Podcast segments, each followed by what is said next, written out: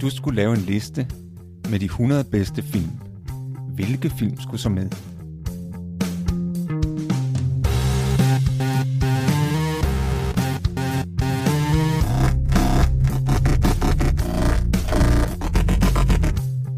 Hej, jeg hedder Morten. Og jeg hedder Thomas. Lyt med, når vi taler om vores liste med de 100 bedste film.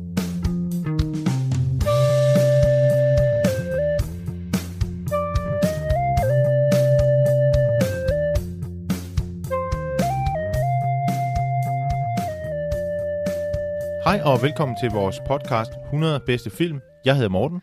Og jeg hedder Thomas.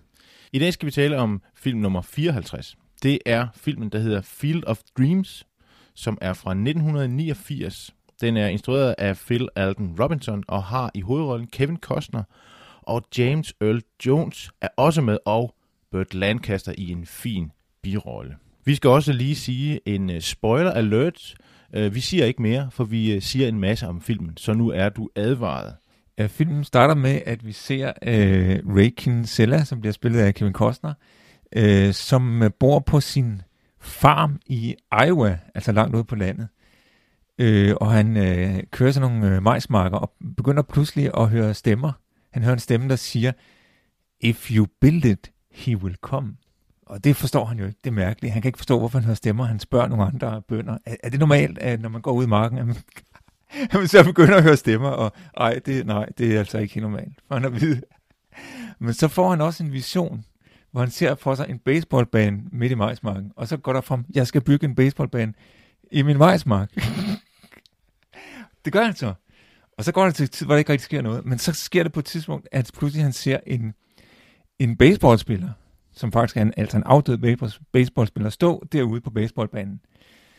Og det er en meget øh, berømt, eller måske berygtet baseballspiller, øh, fra fortiden, som hed Shoeless Joe Jackson, som var indblandet i en skandale med matchfixing, og derfor blev øh, øh suspenderet, altså blev forbudt at spille på livstid, sammen med syv andre spillere.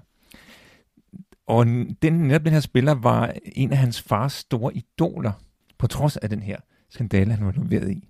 Og med tiden så kommer der endnu, så kommer hele det her hold af spillere, som blev altså ekskluderet på livstid, de kommer og begynder at spille på den her baseballbane. Og Kevin Koster, han begynder at få flere beskeder. Han får øh, en besked, der siger øh, et eller andet med heal his pain, eller ease his pain. Og han finder ud af, øh, via en diskussion, der er på den lokale skole, at det, han skal opsøge en forfatter, som også er interesseret i baseball. Og det er ham, der spilles af James Earl Jones de, øh, de går til en baseballkamp sammen, hvor de får endnu en besked, øh, som ligesom viser dem, at de skal opsøge også en gammel tidligere baseballspiller. Det gør de så, eller de, de finder ud af, at han faktisk er død. Og det er ham, der bliver spillet af Burt Lancaster. At, og de finder ud af, at han havde en meget kort karriere, om så blev læge. Men, men, men alle de her øh, tidligere baseballspillere, de samles så på den her øh, baseballband, han lavede sin majsmark, og ligesom, man kan sige, de udlever nogle drømme, som de ikke fik afprøvet i deres øh, virkelige liv. Og det ender med, han er jo på forlittens rand, det er meget kritisk, men det ender med, at de finder ud af, at han kan muligvis leve af og tiltrække turister til den her baseballbane. Ja, det er en øh, fantastisk film med, med mange, mange referencer, mange sidehistorier og et stort plot og, og en masse andet. Det er en, der, der er rigtig mange lag i den her film, men, men vi, jeg synes, vi kunne prøve at, ligesom at starte med at indkredse og sige, hvad er det for en type Ja, man kan film? spørge, ja, det, ja, det, det tænker jeg på at spørge ja. dig om. Hvad, hvad, hvad synes du, det er for en slags film? Er det, er det en sportsfilm, eller hvad er det? Jamen, jeg vil nok sige, den, jeg, synes, jeg synes, den falder inden for, øh, for sportsfilmskategorien, og så derind efter ind under baseballfilm. Det er jo en genre. Baseballfilm er en, er en stor genre med, med rigtig mange gode film, synes jeg fordi baseball er med til, kan være med til at fortælle nogle fantastiske historier. Så jeg vil sige, at det er en baseballfilm, men man kan jo også godt sige, at det er en spøgelsesfilm. Der er jo spøgelser med i filmen. Ikke sådan nogle spøgelser, som, som vi sådan plejer at, at støde på, øh, og som vi har stødt på i de film, vi har med på vores liste over de 100 bedste film. Vi har jo mødt spøgelser hos Shakespeare, og vi har mødt øh, spøgelser, kinesiske spøgelser, har vi snakket om for nylig i øh, Chinese, The Chinese Ghost Story. Vi har også øh, mødt spøgelser i gyserfilm, The Shining, nogle onde spøgelser, som måske minder lidt om de her spøgelser, bortset fra, at de her spøgelser er ikke onde, og spørgsmålet er, om de overhovedet er spøgelser. for man kan også godt sige, at det måske er en film, der handler om parallel virkeligheder. Men det er i hvert fald også en film, der handler om drømme. Den ringer jo også tilbage til nogle af de andre gamle feel-good-film, sort-hvid feel-good-film, vil man nok kalde dem i dag. For eksempel har vi jo snakket om tidligere den, der hedder It's a Wonderful Life øh, med James Stewart. Og, øh, og der er også en reference i den her film til en film med James Stewart. Ja, altså en anden film med James Stewart, det er en, der hedder øh, Harvey, hedder den, hvor, hvor James Stewart taler med en usynlig kanin, og hvor de fleste selvfølgelig tror, han er skør, og, og det kommer Kevin Costner også ud for, som jeg forklarede i starten, at, at, øh, han, at han er jo lidt ukendt med det her at være farmer, og han er måske ikke sådan specielt glad for det i virkeligheden, og har ikke så meget erfaring med det, så han spørger de der andre farmer, jamen er det egentlig normalt, at man begynder at høre, at man hører stemmer, når man går ud i marken? Og så siger han nemlig, det gør jeg jo ikke, så, så jeg vil spørge, om jeg måske gjorde noget forkert. og, så, og så siger de, at de står alle sammen ved den her foderbutik, hvor de kører deres foder. Så siger de, øh, han hører, Ray hører stemmer. Uh, no, I didn't hear voices, I hear noises. Han, han når lige at redde den, men, men jeg tror, ja, de er klar over, han er... De står alle sammen og kigger på, som om han er skrubskyld. Ja, den her bybo, der er flyttet på landet, ikke? Det, han hører stemmer. Han hører oven købet, han hører stemmer, ja. Baseball er jo, er jo det, det har stor betydning for amerikanerne, ikke? Det, jo. det har en særlig betydning. Altså, det er jo, en, det er jo deres nationalsport. Baseball, alle spiller baseball. American football er også stor, men, men baseball er ligesom noget, som har været igennem den moderne amerikanske historie i alle dens kapitler, og har fyldt utrolig meget. Det der med at gå ud og se en baseballkamp er, er kæmpestort. Det der med at kaste baseball med far-søn-relationen er baseball også med til at, at styrke. Altså som der er i sport, er der jo en masse um, fortællinger, uh, legender, uh, historier, baseball kan virkelig storytelle. De kan virkelig drive fantastiske fortællinger frem. Vi havde jo også øh, i, i, i The Graduate, der, der havde vi jo i, i en af sangene til The Graduate, der hørte vi jo også om øh, Joe DiMaggio, som, yeah. som uh, The Nations, uh, der, altså som nation, nationens store barn, altså en, en baseballspiller, ikke, som, som er symbolet på den amerikanske drøm. Ikke? Og, og, og, det er, og det er der også i den her, der tager udgangspunkt i, uh, i en roman, som er, som er skrevet, som, som handler meget om ham her, øh, Shoeless øh, Jackson, øh, som var en del af den her skandale, som du også nævnte, Thomas, hvor, hvor man altså havde, havde forsøgt, nogle baseballspillere havde ligesom forsøgt at, at tabe nogle kampe med vilje for at kunne score nogle penge. Og det blev de virkelig straffet for, fordi det var, det var simpelthen en, en kniv ind i den amerikanske sjæl. Altså tænker vi, vi snyde med baseball. Så de blev straffet, så de ikke kunne, kunne spille i, i den, den nationale league øh, resten af deres liv. Og så spiller de sådan lidt rundt omkring, og det er også det, vi, det, er det, vi oplever ved, at, at hovedpersonens far har set ham her, Shoeless Jackson, spille øh, i sådan en helt almindelig kamp, der ikke har nogen betydning. Old Boys har det måske Old, Old Boys, ja, sådan noget. Og, og, og, meget af det her, som den her film handler også om, det er det her med lysten. Det med, at man bliver drevet til at gå ud på baseballbanen. Har du prøvet at spille baseball, Thomas? Nej, nej, nej, det har jeg faktisk ikke. Kort fortalt spiller de jo på den her diamantbane. Det er jo også en symbol, ikke? De spiller på en yeah. diamant, ikke? Hvor der er de her baser, første, anden, tredje base, man skal rundt, og, og så er det jo lidt, vi kender rundbold, øh, hvor, man, hvor man, der er en, der kaster, så skal man slå med battet, og så skal man så kaste, skyde bolden ud, og, og det er også i baseball, men, men her er det bare nogle meget massive bolde, og nogle store bat, og så har man de her handsker. Men, men det fantastiske ved baseballkampen er, er, at der er så mange regler, det er et meget kompliceret spil. Det er meget kompliceret spil, og det er et spil, der kan tage rigtig lang tid. Det kan, det kan virkelig trække ud og trække ud og trække ud, men omvendt kan det også være overstået lynhurtigt. Og, og der er meget taktik i det. Der er rigtig meget taktik i det, fordi man vælger jo, hvem der skal slå, hvem der skal kaste, hvem der skal kaste mod hvem af de andre spillers øh, slår. Og der er et kæmpe stort spil i det, øh, fordi når man går på banen, så, så skal man jo, man skal præstere lige når den her bold kommer. Ellers så, har man, så er man ude, og, og, og der er rigtig meget med, med nerver, der er rigtig meget med, med øhm, kommunikation mellem de her spillere. Vi ser det også her i filmen, hvor han jo blinker. Det er jo det, som ham her, øh, Graham, altså Burt Lancasters figur, siger. Jeg vil ønske, at jeg kunne spille med de store drenge bare en enkelt gang, fordi så vil jeg lige blinke til dem, mm. som om jeg vidste noget, de ikke ved. Og, og det gør han jo i filmen, og det virker. Øh, og, og sådan er der, er der, er der rigtig meget øh, i, i baseball. Så, så baseball, det repræsenterer også nogle amerikanske idealer, kan man sige. Og måske øh, den amerikanske version af cricket, kan man måske sige. Det, det kan man godt sige. Som også er jo en, den engelske gentleman-sport, og som også i høj grad repræsenterer nogle, nogle engelske idealer og noget med, noget med sportsmanship.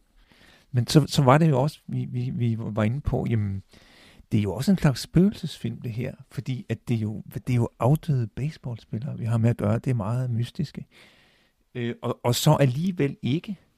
Fordi jeg kan huske, at uh, vi snakker om spøgelser i den kinesiske spøgelsesfilm, at, at du læste noget op om, altså spøgelser, det er jo nogen, der er ligesom, ja, det er nogen, der sidder fast, ikke? og de der er hele den problem, der er uløst, og der er noget, der, der, der gerne skulle zones. Og det er jo også et tema for nogle af de her baseballspillere. Men det er ligesom, det er noget mere end det, fordi det er også noget med nogle drømme, der ikke blev udlevet, og nogle muligheder, der ikke blev afprøvet, øh, som, som det handler om. Så man kan sige, at, øh, at filmen handler også om det, man kan kalde øh, parallelle virkeligheder. Og det kunne jeg faktisk godt tænke mig at, at læse noget om. Altså den her idé om, at der er mere end en virkelighed. Og det jeg vil læse, det er fra en bog, der hedder, den hedder Set Speaks, og skrevet af Jane Roberts. Det virker for dig, som om virkeligheden består af de handlinger, som du vælger. De handlinger, som du ikke udfører, bliver ignoreret. Den vej, som du ikke tager, synes at være en ikke-handling, og dog bliver alle tanker aktualiseret, og alle muligheder bliver udforsket. Den fysiske virkelighed bliver konstrueret af, hvad der synes at være en serie af fysiske handlinger. Og da dette er det sædvanlige kriterium for virkelighed, vil ikke-fysiske handlinger som regel undslippe din opmærksomhed og din bedømmelse. Lad os tage et eksempel. Du læser denne bog, da telefonen ringer. En ven ønsker, at du møder ham klokken 5. I dit sind ser du dig selv A. Sige nej og blive hjemme. B. Sige nej og tage et andet sted hen. Eller C. Sige ja og holde aftalen. Alle disse mulige handlinger er gyldige på det tidspunkt. De har alle mulighed for at blive aktualiseret fysisk. Før du beslutter, der har hver af disse mulige handlinger samme gyldighed. Du vælger en af dem og gør den fysisk. Denne begivenhed bliver så accepteret som en del af den serie af hændelser, som udgør din normale eksistens. Men de andre mulige handlinger er dog lige så gyldige, som de altid har været, selvom du ikke har valgt at aktualisere dem fysisk – de blev udført lige så effektivt som den, du accepterede. Hvis der var en stærk følelsesmæssig ladning bag en af de handlinger, som du afviste, kan den endda have større gyldighed som handling, end den du valgte. Alle handlinger er grundlæggende mentale. Dette er virkelighedens natur. Denne sætning kan ikke understreges nok. Og alle mentale handlinger er derfor gyldige. De eksisterer og kan ikke fornægtes men fordi du ikke accepterer dem alle som fysiske begivenheder, opfatter du ikke deres styrke og varighed. Din manglende opfattelse af dem kan dog ikke ødelægge deres gyldighed. Hvis du ønskede at blive læge, men nu har en anden profession, så er der en anden mulig virkelighed, hvor du er læge. Hvis du har evner, som du ikke bruger her, så bruger du dem et andet sted. Det var lidt langt. Men pointen her er altså, vi får her forklaret, hvad det vil sige, at der er parallelle virkeligheder, som også er det store tema i den her film. Det vil sige, det som filmen påstår, det er jo, at øh, alle de der drømme, som ikke blev udlevet fysisk, de bliver altså udlevet på øh, Kevin Costners Ray Cancellas baseballbane. Og så kommer der den her sætning, som du sagde, if you build it, he will come. Og så spørgsmålet er, hvem er det, der vil ko- hvem er det, der kommer, hvis han bygger den? Hvis han bygger banen, hvem er det så, der kommer? I starten tænker man, at det er ham her, Shoeless Joe Jackson. Men i virkeligheden er det slet ikke ham, det handler om. Ligesom vi snakker om, at den her film måske egentlig ikke handler om baseball, så handler den måske om noget andet, fordi baseball er bare det, der knytter tingene sammen. Filmen handler om en uforløst forhold mellem Kevin Costner og hans far. Han har jo haft den her far, som har været meget optaget af baseball, og Kevin Costner har brudt forholdsvis hurtigt med ham i en eller anden form for ungdomsoprør, også i en tid, der var 60'erne, hvor, man, ja, hvor det var rebelske børn, og hvor man kunne gå andre veje, og det har han så gjort. Han har faktisk ikke engang ville kaste baseball med sin far. Det har ligesom forfulgt ham. Det ligger i hans underbevidsthed. Og så er det så, at de her beskeder kommer, og han bliver jo forsonet med sin, med sin far på et tidspunkt, fordi faren kommer jo også og spiller, og han bliver præsenteret for sin far, og han præsenterer sin far for sin familie.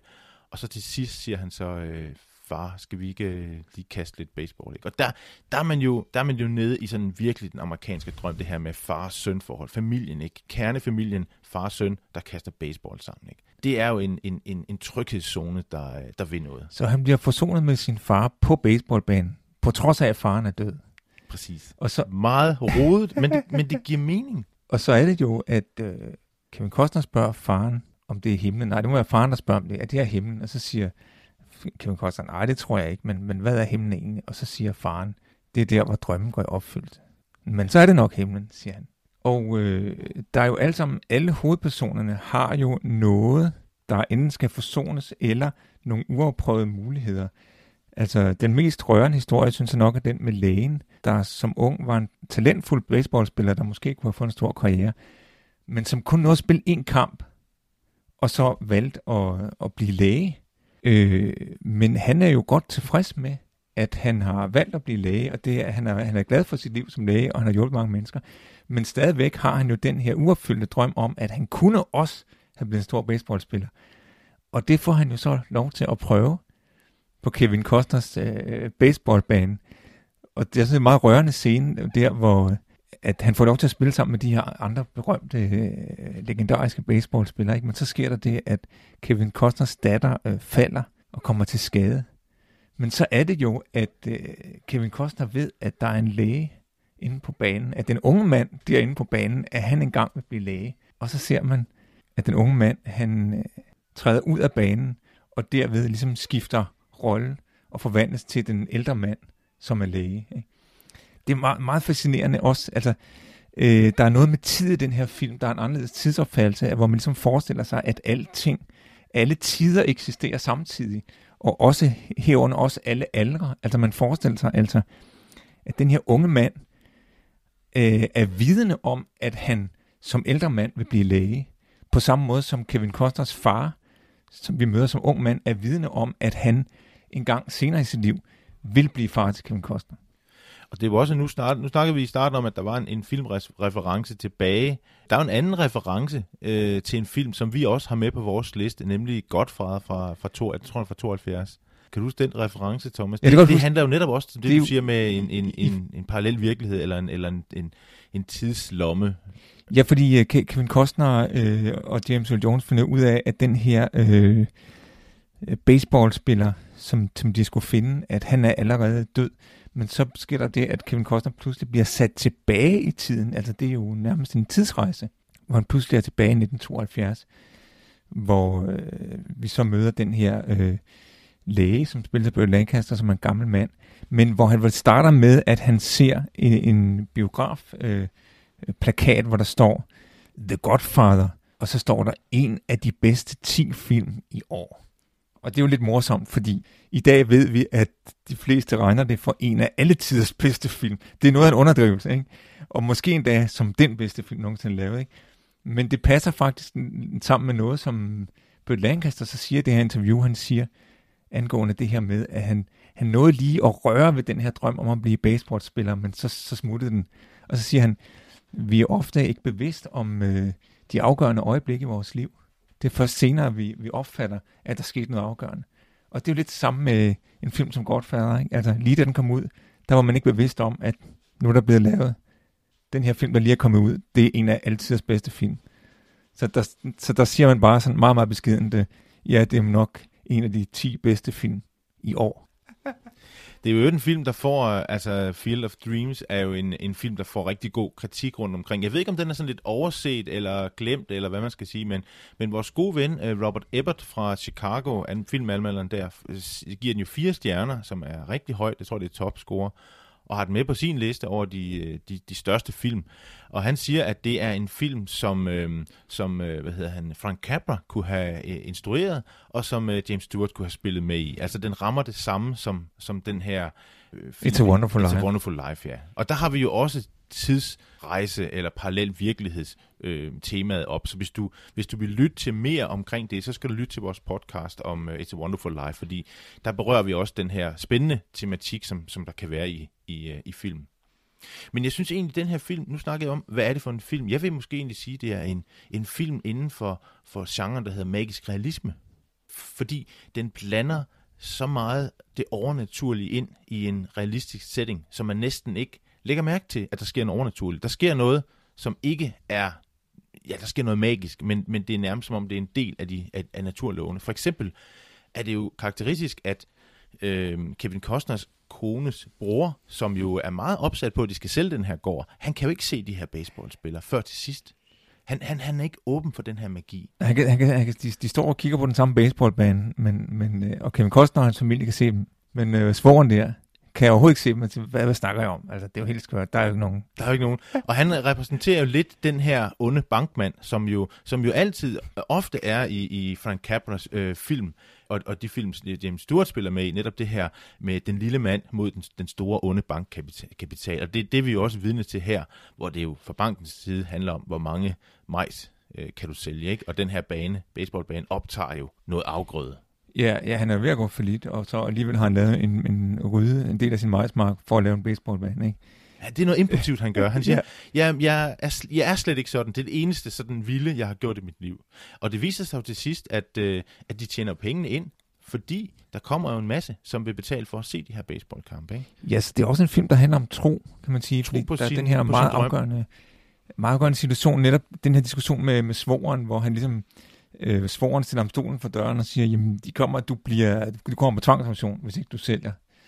Hvilket jo indebærer, at han må opgive den her baseballbane. Og, og, med, og Kevin Costners lille pige, det er faktisk hans lille datter, der siger som den første, jamen, du kunne jo øh, sælge billetter til turister og tjene penge på den måde. Og, og James Earl Jones, forfatteren, giver, giver han ret og siger, du, der vil komme folk, øh, du behøver ikke at, at opgive Og, og det, er meget, meget, det er jo et meget kritisk øjeblik, afgørende for, for Kevin Costner. Han sidder og overvejer, om han skal lytte til den unge, onde bankmand og den her økonomiske øh, realisme, eller om han skal følge sin drøm.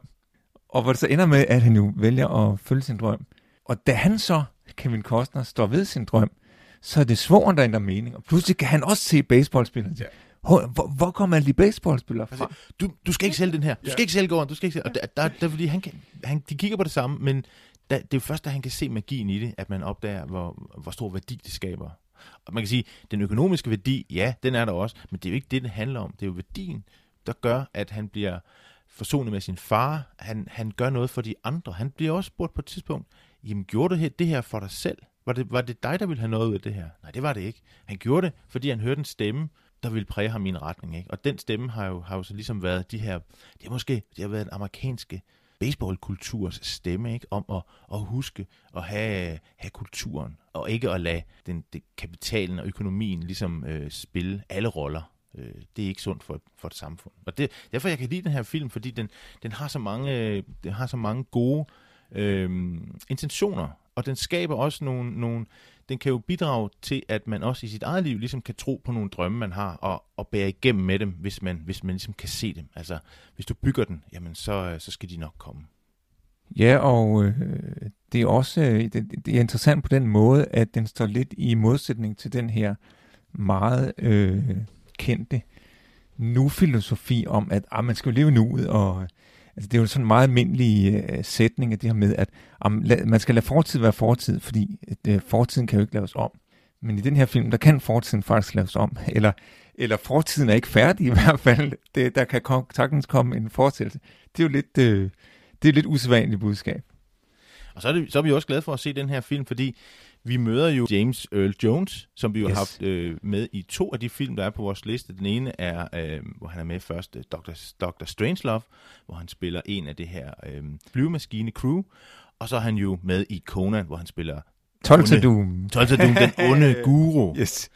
og han er jo fantastisk. Det er han også, det er også den her han er, der, er jo, der er jo mange gode scener med ham, altså hvor han virkelig folder sig ud. Det, den der scene, der er den der scene, hvor Kevin Costner han opsøger ham. Ja, ja, fordi han ja, ja. Er, stemmerne har fortalt Kevin Costner, at James Earl Jones ligesom skal med på vognen. Han skal være med i det her projekt. Ikke? Men det kræver lidt overtagelse, det er godt klar over.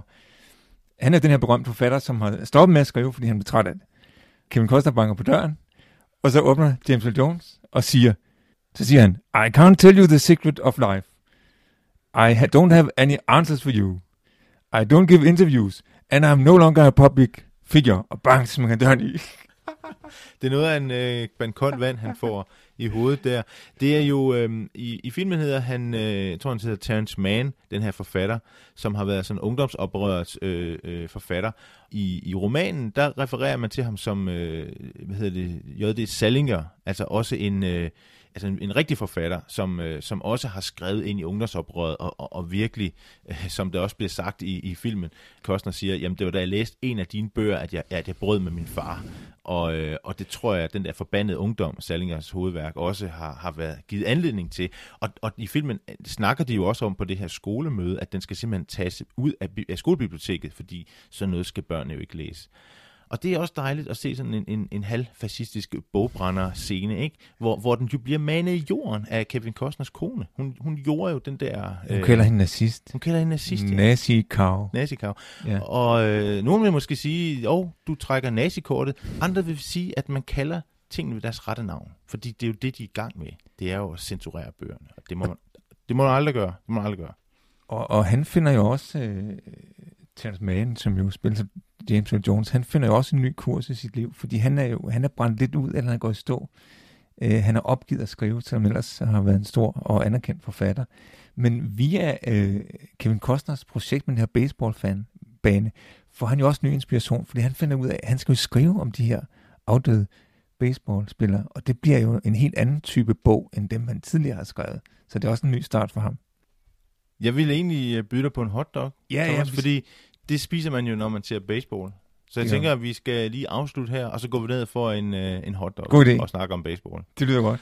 Men, øh, men nu havde vi jo Burt Lancaster med i en fantastisk birolle, men han er jo en, han er jo en stor skuespiller. Han er jo en kæmpe skuespiller, som, som vi ellers ikke har haft med i nogen film på vores liste, så jeg er glad for, at vi lige fik ham med her. Ja, det er faktisk hans sidste film, en, tror jeg. I en rigtig god birolle. Ja. Hans aller sidste film. Han har været med i mange øh, rigtig gode film. Jeg husker for eksempel en anden film fra 80'erne, øh, den der hedder Local Hero fra 1983. En slags komedie, kan man sige, instrueret af Bill Forsyth, og altså med Burt Lancaster også i en stor øh, birolle. Det er en meget morsom film.